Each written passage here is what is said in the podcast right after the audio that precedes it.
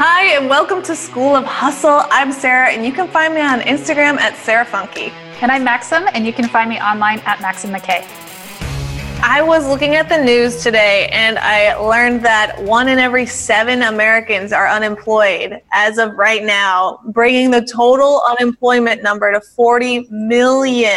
I just I can't even comprehend a number like that and I feel very fortunate, you know, that I'm still able to continue to work and my heart goes out to everyone. Like my parents haven't experienced it, my grandparents haven't experienced it. It's like the level of the Great Depression, uh, the unemployment. Well, it's certainly worse than the 2008 recession. Yeah. Like we're facing some challenging times, and there are so many people out there who are really affected by this. Yeah. And as a business owner, trying to apply to these loans and these grants and all this, it's really alarming to me. Like, how are they even going to make this work again? Like, why do these processes or documents have to be so complicated? Like, is there someone out there who's simplifying this whole process? And that's why I'm really excited for today's guest. Rohan Pavuluri is the founder of Upsolve, a nonprofit that helps low income families file for bankruptcy for free via an online app. Spun out of Harvard Law School, their team includes lawyers, engineers, and judges, and they've been named one of the top 10 most innovative nonprofits of 2020 by Fast Company, received the 2019 Heroes Award from the Robin Hood Foundation, and were awarded one of the 2018 Good Tech Awards from the New York Times. Today, they've relieved 200 million in debt for families suffering from layoffs, medical bills, and predatory loans. That is really impressive, Rohan. Thank you so much for being here. Thank you so much for having me, Sarah. So, in your own words, tell me a little bit about your company. Upsolve is a nonprofit that helps low income families file for bankruptcy for free using an online web app. We've relieved over $200 million in debt so far, and we're the largest nonprofit in America helping families file for bankruptcy on their own for free. That's so incredible. Thank you so much for creating something that was so necessary. There was a huge need in the market for it. And I'd love to just talk about how you dreamt up such a brilliant idea. When you first started this business out, did you ever think that it would grow into what it is today? When I was starting, uh, Upsolve was just a brick and mortar legal aid clinic. People were coming into our office one at a time. And I really just started it as a project a school project my sophomore summer when I was at Harvard. I moved to Brooklyn and started going to the bankruptcy court and going to legal aid offices and going and meeting other attorneys and just trying to understand as much as possible about this huge problem in America, which is that if you're poor and you have a civil legal problem, you have absolutely no right to a free lawyer. Most people don't understand that the right to a free lawyer and a public defender is only in the criminal justice system. So if you have a civil legal problem, like being evicted from your home, being sued for your debt, being the victim of domestic abuse, and needing a restraining order, you have absolutely no right to a free lawyer. That seems so wrong to me. And t- totally. I mean, I, I, and when I first learned about this problem in 2016, it was just so surprising to me, and it made me really, really angry. So uh, I, I thought that in a country like America, we talk all the time about equal rights, but we don't really have equal rights in this country. What we have is equal rights if you can afford a lawyer. Right. And unfortunately, so many poor families in America cannot afford lawyers, so they're priced out of our justice system. My first summer when I started to work on Upsolve in 2016, I just wanted to learn about the problems there were. And I sort of thought about it as a project to learn about these problems rather than I'm starting company and have this app. That's so interesting. So it was more that you were just looking into it, and it seems like you were kind of in disbelief. Is this really the case that people don't have rights? It's shocking that people that have been accused of crimes can get a lawyer, but then all of these people that can't actually afford one for non criminal crimes can't get access to a lawyer. Totally. And it, it's a civil rights injustice that we don't really talk about in this country. And it deserves to be at the forefront of our national dialogue that if you are low income and you have a civil legal problem, you have absolutely no right to a free lawyer. And we've written the laws and made the forms in the courts to be so complicated that people can't access their rights on their own. Why do you think that is that it's so complicated? Because, you know, right now we're going through the whole coronavirus thing. Trying to apply to these grants, these loans is exhausting. How do these people that don't have an education, that don't have the money to do this, how do they do it? I mean, it's terrible. And it's, in my mind, the same as uh, literacy tests that people used to have to take in order to vote and that was used to actually stop people from voting. Legal complexity is a civil rights injustice.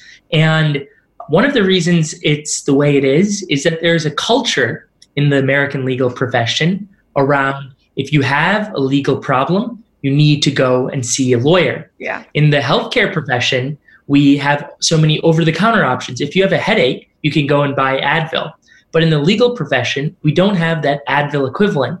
Hmm. We make everybody go and see a doctor for every problem they have. It's such a good analogy. Right? There's a big culture problem within the legal profession. And as a result, we've designed our laws and our courts around lawyers rather than around people. I think the way you explain it is a great example of how easy Upsolve is because you put it in such simple terms and comparing it to Advil, it immediately I understand what you're talking about. So this is clearly a brilliant concept that you've developed. What was the first thing you did once you came up with the idea of Upsolve? You knew you there was a need in the market. And so how do you fill this need? Yeah, so for an entire year, my co-founder and I operated a brick and mortar legal aid clinic in Brooklyn on Court Street and people people would come into our office one at a time and we would sit next to them as they used like the first version of our software mm-hmm. and then we uh, saw how people were interacting with the product that we built. And then we w- went on opposite sides of the office and we tried to figure out could somebody use this on their own but come to us if they had any problems? And then we gave people our product from their homes and told them to use it at home. And when people could use our software to answer questions about their personal finances and then generate their own forms from their own home, we knew we were onto something. And we turned from a brick and mortar legal aid clinic into a technology company. That is like such a brilliant idea. And kind of now correct me if i'm wrong um, upsolve is like really unique in that it is a nonprofit but you also like offer a service and generate revenue did you always plan to structure it that way how did that come to fruition? Yeah, I mean, I've always felt very strongly about being self sustainable um, as an organization and covering our expenses with revenue that we generate so that we don't have to go out and spend all of our time fundraising. A lot of nonprofits are not as effective as they could be because they have to spend a lot of their own money and their time fundraising, going asking for more money. And I didn't want to be that type of organization. I didn't want to have to rely on other people in order to be able to provide our service and on on donors to provide our service. So I've always felt v- very strongly about that from the beginning. Uh, but we didn't always know how to generate our own revenue, and uh, only recently. Um, about 18 months ago, did we figure out that there were a lot of people coming to our website who actually preferred attorneys. And there were a lot of attorneys who were willing to provide free evaluations to people who wanted them but were willing to pay to provide these free evaluations because some percentage would turn to uh, clients of the attorney. So that is um, the business model of Upsolve, and we um, only figured that out three years in. I think part of building a business, though, is adapting as things change in the world. And you did a really good job of doing that. You saw that people were going to your site for something different than what you had planned for. And so you adapted your business model to accommodate the needs of your audience. And I think your website does this very clearly because I spent a lot of time on your website. And uh, as someone who doesn't know much about bankruptcy, it was so easy to understand. And the fact that everything is completely free for people is such a huge service. So let's talk about the day. Let's go back in time a little bit to the day that you started creating this. What were your feelings? I know as an entrepreneur myself, it, it can be really scary, but it also is a bit exciting. So, can you talk about that day? Yeah, totally. So, uh, it was my sophomore summer when I was in college, and uh, the great thing about starting something in college is if it doesn't work out, you can just go back to school. Exactly. like there was that much pressure um, at the beginning of starting Upsolve, and, and that was a really great, productive feeling.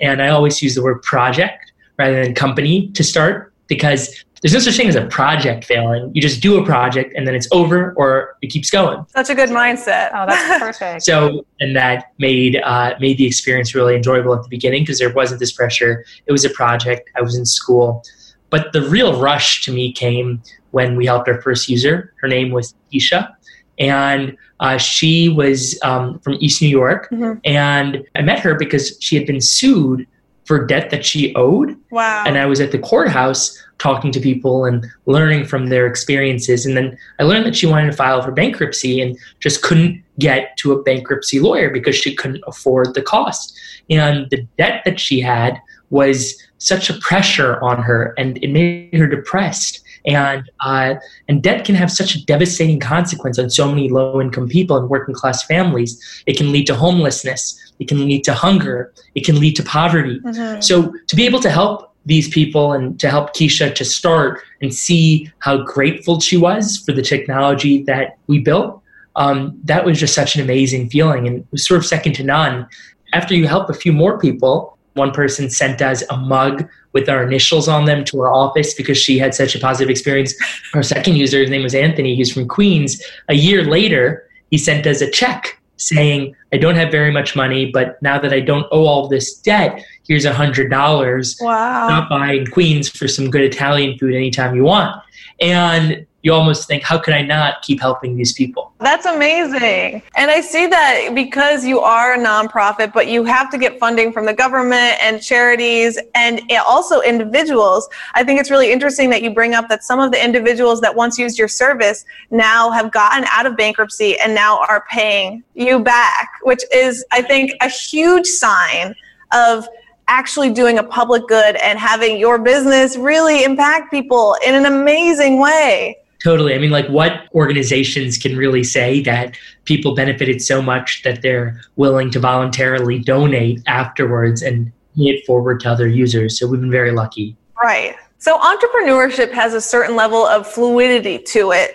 Um, but I'm curious, is there anything that was a non negotiable for you? Such as your name, for example. Could you talk about why you called it Upsolve? Yeah, I love the name Upsolve because I thought it was a very positive name, and we wanted to really uh, empower people with our product. So uh, that's sort of the solve in it. Yeah. We wanted to bring people up and improve their credit scores, increase their chance of employment. So I like the idea of up there. We thought there was a nice play on words with absolve your debt and upsolve as well. Ah. Um, and we also wanted something simple, easy to spell, mm. where we could afford the domain name, and there wasn't very much competition on Google search. So those are some of the com- reasons we chose Upsolve. Very nice. Those are all fantastic tips, and across no like no matter what niche you're in, no matter what business industry you're in, like that is something that's actionable for everyday entrepreneurs everywhere.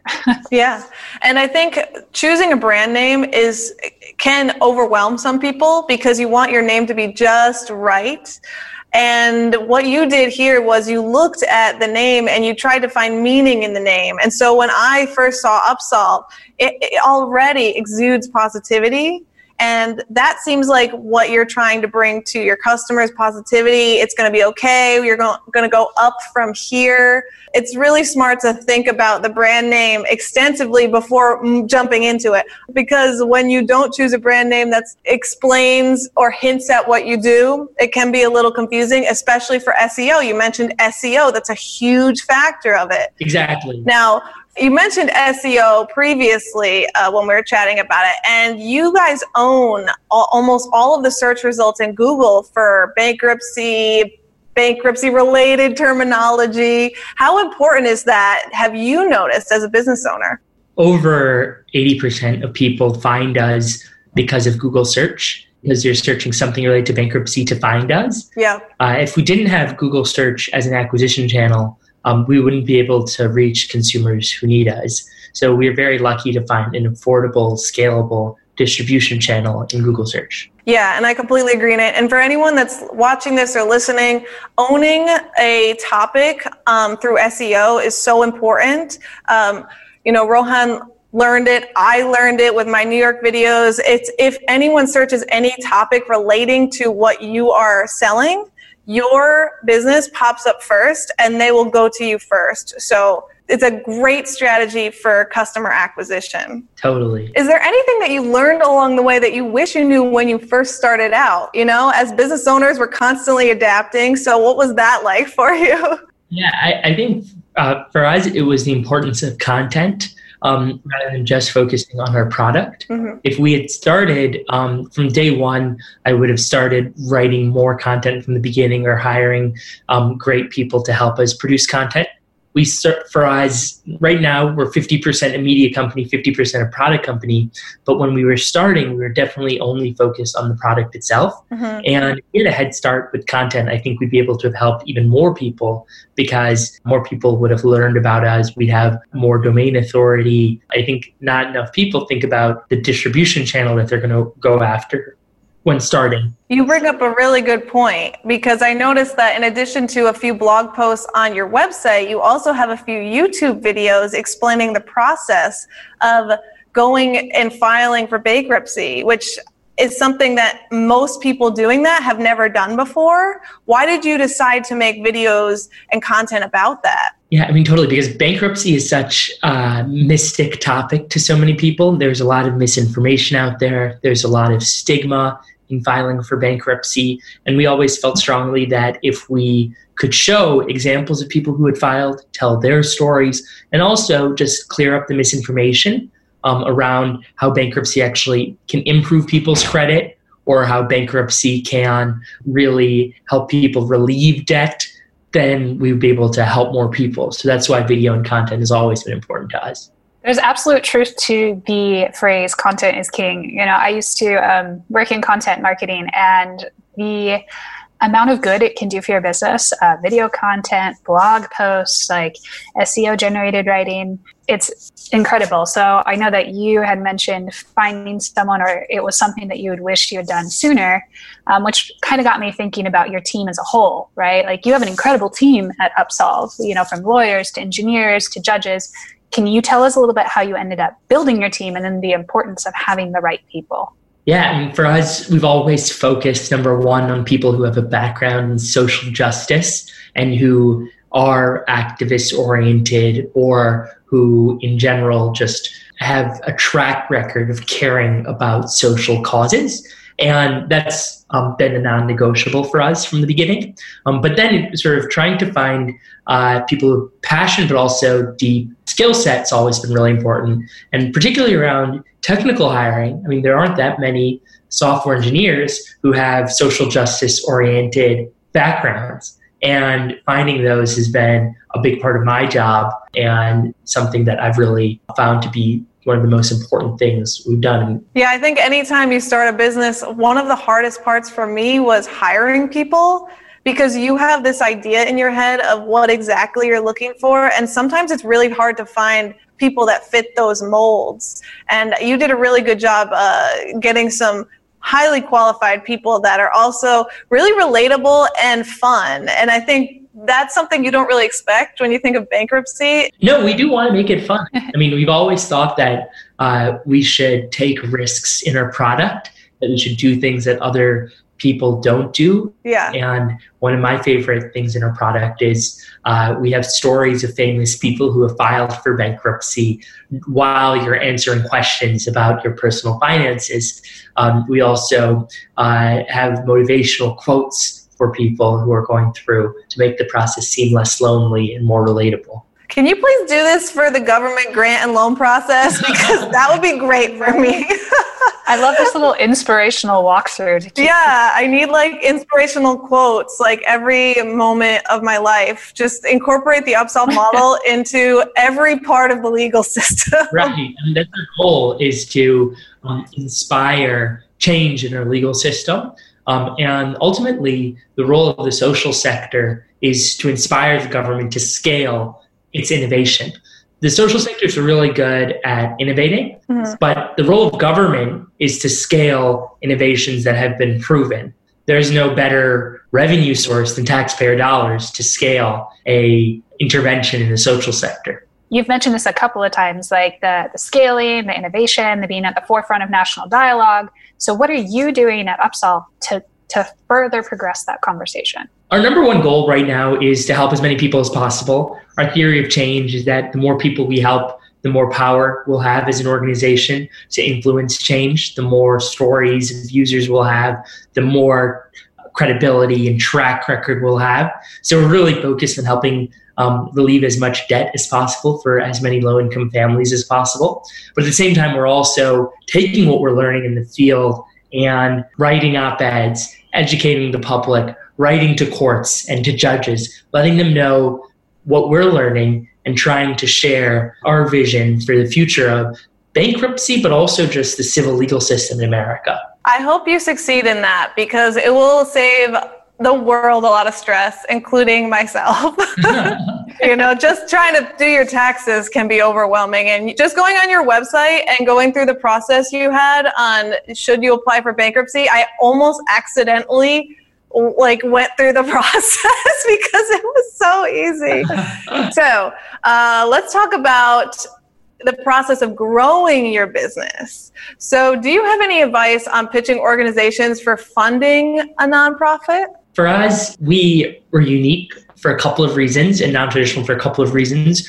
And we really focused on finding people for whom unique qualities would be attractive. So, number one was we use technology to scale our service. There aren't a whole lot of nonprofits out there that are engineering organizations that are providing a service with technology. And so, we focused on trying to pitch to people who would appreciate our technology driven approach. That's very smart. Looking at what your strengths are and finding people that also believe in those strengths to fund your your product. Exactly. And I see one of the people I was so impressed is the former Google CEO Eric Schmidt is one of your funders. How? Please just Tell us about that. Well, that one I got lucky. I uh, you didn't get lucky. You have a good product. I don't believe in luck.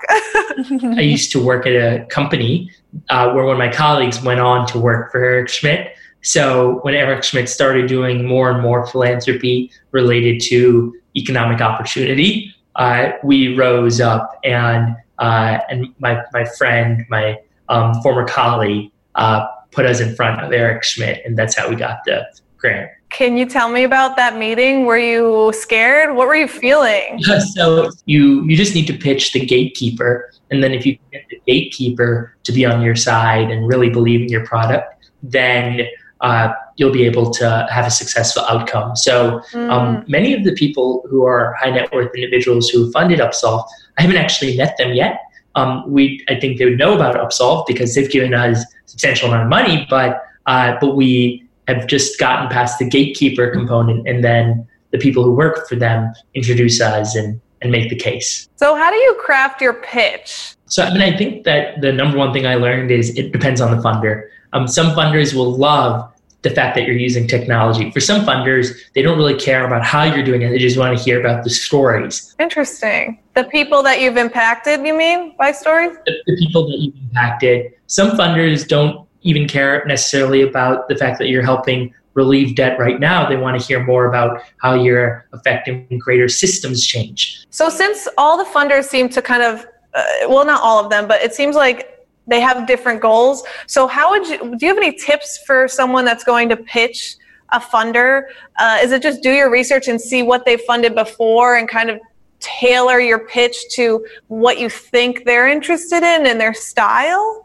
Yes, uh, I mean I think that's always a good idea. Um, there's also a few questions that you should generally ask funders, and I learned these during Y Combinator. So if you can ask them, they can tell you uh, information that will help you craft your pitch. Um, one of them is how do you make decisions? Mm. One is um, what's your average check size? What's your timeline for making a decision? And those are three questions that um, if you ask an investor or a funder, they can give you a lot of information that will be helpful in making your pitch. So funding for a nonprofit, you can't would the funder make money if they're no no. Right. I think a lot of funders are looking to make profit out of ideas that they fund.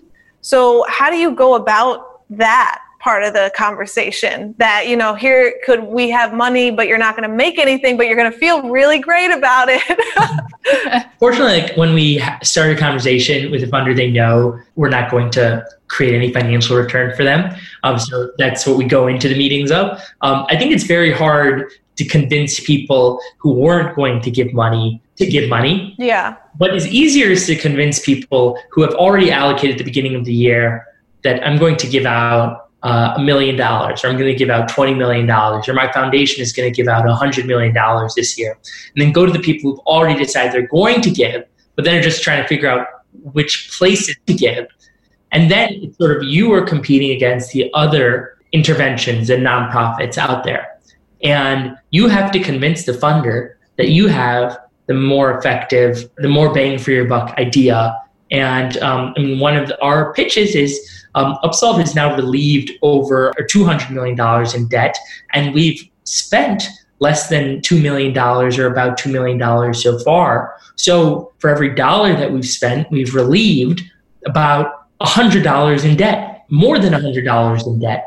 For every dollar you donate to Upsolve, there are over $100 in debt relief for poor people in this country. Wow. And that's one pitch. It's a great pitch because it directly correlates with how much they'll give you. Right. So they can project how much that they're going to help people by how much they donate. And I think that's so smart of you to look at that angle. How do you find those people that you know are looking to give away funds? So, uh, some foundations have just open websites where you can just apply. Oh, okay. Some of them have been through warm introductions. So you sort of try to figure out uh, who you can get a warm introduction to from your existing funders. Those are usually the best at making warm introductions because they've already vetted you. And if, if they introduce you to somebody else who could fund you, that's usually um, makes it a lot more likely that you'll be able to get funding. So networking. Right. It seems like a lot of networking. And that's something I've learned too from a business standpoint.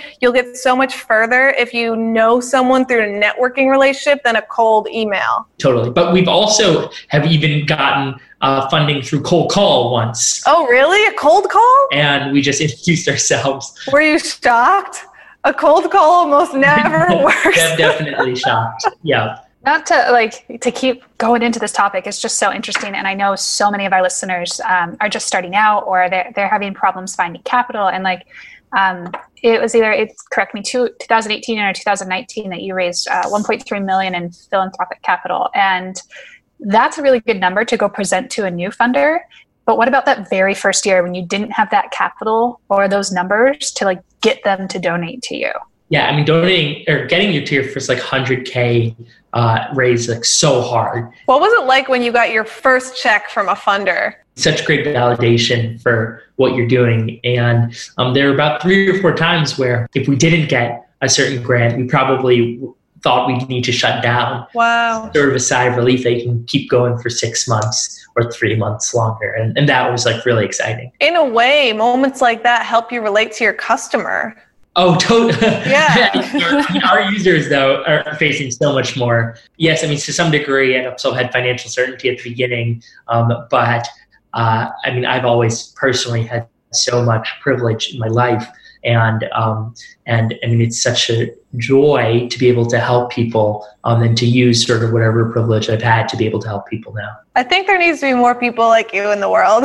Agreed. So tell me, what is next for your business? Are you looking to expand into other products and services? Yeah, I mean, right now we're pretty hyper focused on bankruptcy. We want to get to $1 billion in debt relief. So that's our next goal. We just crossed 200 million and we think we can get to a billion faster than uh, at this sort of three year rate uh, that it got it took us to get to 200 million. So that's, a, that's definitely a number one goal. We do want to launch other products to help people who are in financial distress who are coming to our website who need help. And we also want to play a part in changing a broken system within our legal system, making our courts more accessible and increasing the amount of help that's available to people beyond lawyers and inspiring that change in our legal system. That would be so great because my mom says uh, lawyers have a license to steal. Not not hating on any lawyers out there, but sometimes you get the bill and you're like, wait, what? That one email cost me a hundred dollars. Our attitude is uh, different. We believe that lawyers will always be at the center of our justice system. They are responsible for so many civil rights advances over the last hundred years, and it's an amazing profession. Mm-hmm. But we think that lawyers alone will not be able to uphold the promise of equal justice under the law. What we need is to invite other professions, whether it's engineers, product managers, designers, social workers, librarians, into taking on this responsibility of equal justice under the law and of equal rights. Because if we only limit it to one profession, we will not have equal rights in America. Brilliant. I think you just phrased this all together so well. It's really about creating a fully democratic system across the board in every asset of our government where everyone's equal. Right. I mean, there's no such thing as equal rights um, under the law unless people can access their rights without having to pay um, if they can't afford lawyers. So, so inspiring. You have done so much for so many people. And while I know it's probably really difficult to pick one instance, I'd love to know what has been your biggest accomplishment to date. I think uh, being able to relieve $200 million in debt for a low income families like a really um, uh, amazing feeling to, to be able to have done that. Um, I mean, we want to keep helping more and more people on a grand scale. That's one. Um, but then on an individual scale, uh, there are people in America who kill themselves because of the debt that they're in. And that's such an unfortunate reality. There was this one man who I heard had tried to take his own life. He's from Queens, and it's because of a $50,000 predatory loan. And he used Upsolve and back on his feet, learned to code on the side now, um, and has a job as a security guard. And uh, just knowing that there were at least a handful, maybe even just one person who potentially saved their life because they were able to relieve their debt, didn't go through the depression and stress of being trapped, that is um, a really good feeling as well.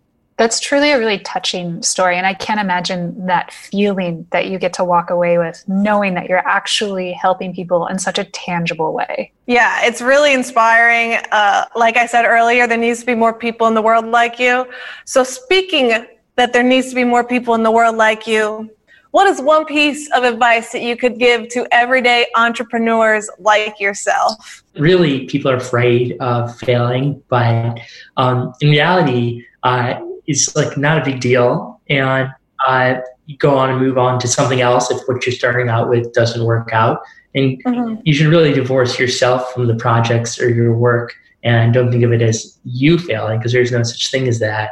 And uh, and I don't think enough people just try and start things, and would love to see more people going after their passions in that way. Yes, this is something I've said so many times. 100% agree with you on this. I think that if people would just try, we will have so many more incredible things in this world. Failure can be very intimidating to people, but once you fail, you learn, eh, it's not that big of a deal. Right. There's a quote I love that I'm probably going to butcher, but I'm going to say it anyway. It is uh, the master fails more than the novice even tries. And this is something that I think about a lot because you never know what you can achieve if you just try it. Just try it. That's the thing. You might succeed. You might as well try it. Exactly. Before we wrap up this interview, I want to ask you a few questions about COVID 19.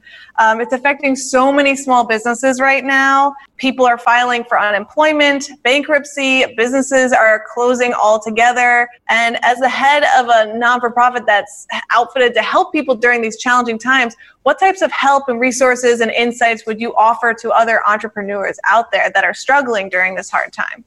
Yeah, well, I mean, I think that uh, for one, bankruptcy is a great lifeline for people if they're in debt and they are not able to pay it back and they need a fresh start. Bankruptcy is an amazing tool, and the uh, largest corporations in America use it as a tool to restructure themselves and to keep going. And there's often this stigma, the sense of failure that individuals or small businesses or anybody who's not a large corporation or a president associate with bankruptcy. I think it's really important for people to use it if they if they need it and if it's appropriate. Yeah, I think you bring up a very good point. There is a stigma attached to bankruptcy, but we need to get over that stigma because it is a very very useful tool and people need to not be scared to fail.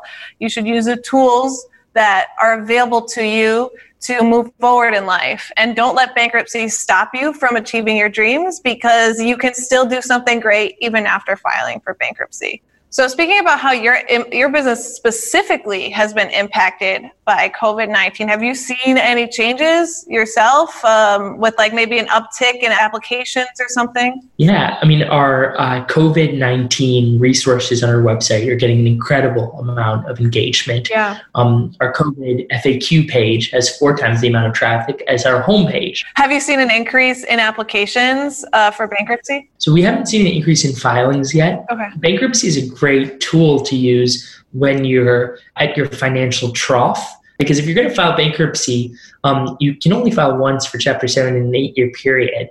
And falling into more debt after bankruptcy might just make you worse off. So it oftentimes makes sense to file not when you're just going to fall into more debt, but rather when things potentially are going to pick up. Uh, okay, and I think that's why part of your website you have a application section and then you have a speak to an attorney section. So I think that is when you should speak to an attorney, maybe to understand if it's even right for you. Although I do know you have a tool on your site that helps people determine if it's right for them without speaking to an attorney if they don't want to. Right, right. I mean, everybody's different, and we we want people who have a preference for talking to an attorney to be able to talk to an attorney. But if people do feel confident in filing for bankruptcy and they know they want to file, we want them to be able to file. So, um, from June 2018 to June 2019, there were about uh, 500,000 Chapter 7 bankruptcy filings in America.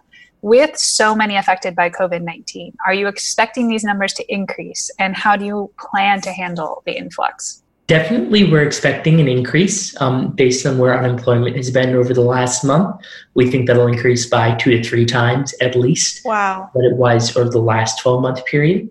And we're preparing by investing heavily in our product, by directing engineering resources towards increasing the capacity that we have to serve more people, improving the amount of self service features that we have available so that we're able to help everybody who needs it at a critical moment in their lives. That's so smart of you to plan ahead. I think it's so important to be proactive instead of reactive in times like this. Mm-hmm. Thanks so much, Rohan, for joining us today. Is there anything else that you want to share that's coming down the pipeline uh, before we go? Uh, I just think that more people should understand that if they're in so much debt that there's no way that they're going to be able to pay it back, um, that they're not alone there are millions of people right now in America who are hurting because they've been unemployed.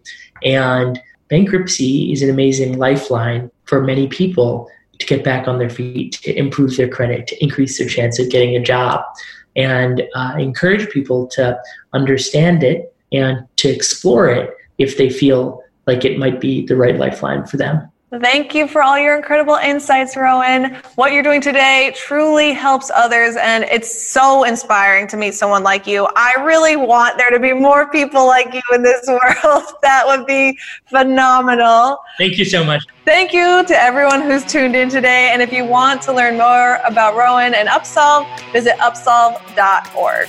That's all for this edition of School of Hustle. Keep up with all our episodes on YouTube, Apple Podcasts, Google Podcasts, or wherever you stream and download podcasts. And if you like what you heard, please leave a review, share with your friends, and subscribe to our show. We'll see you next time.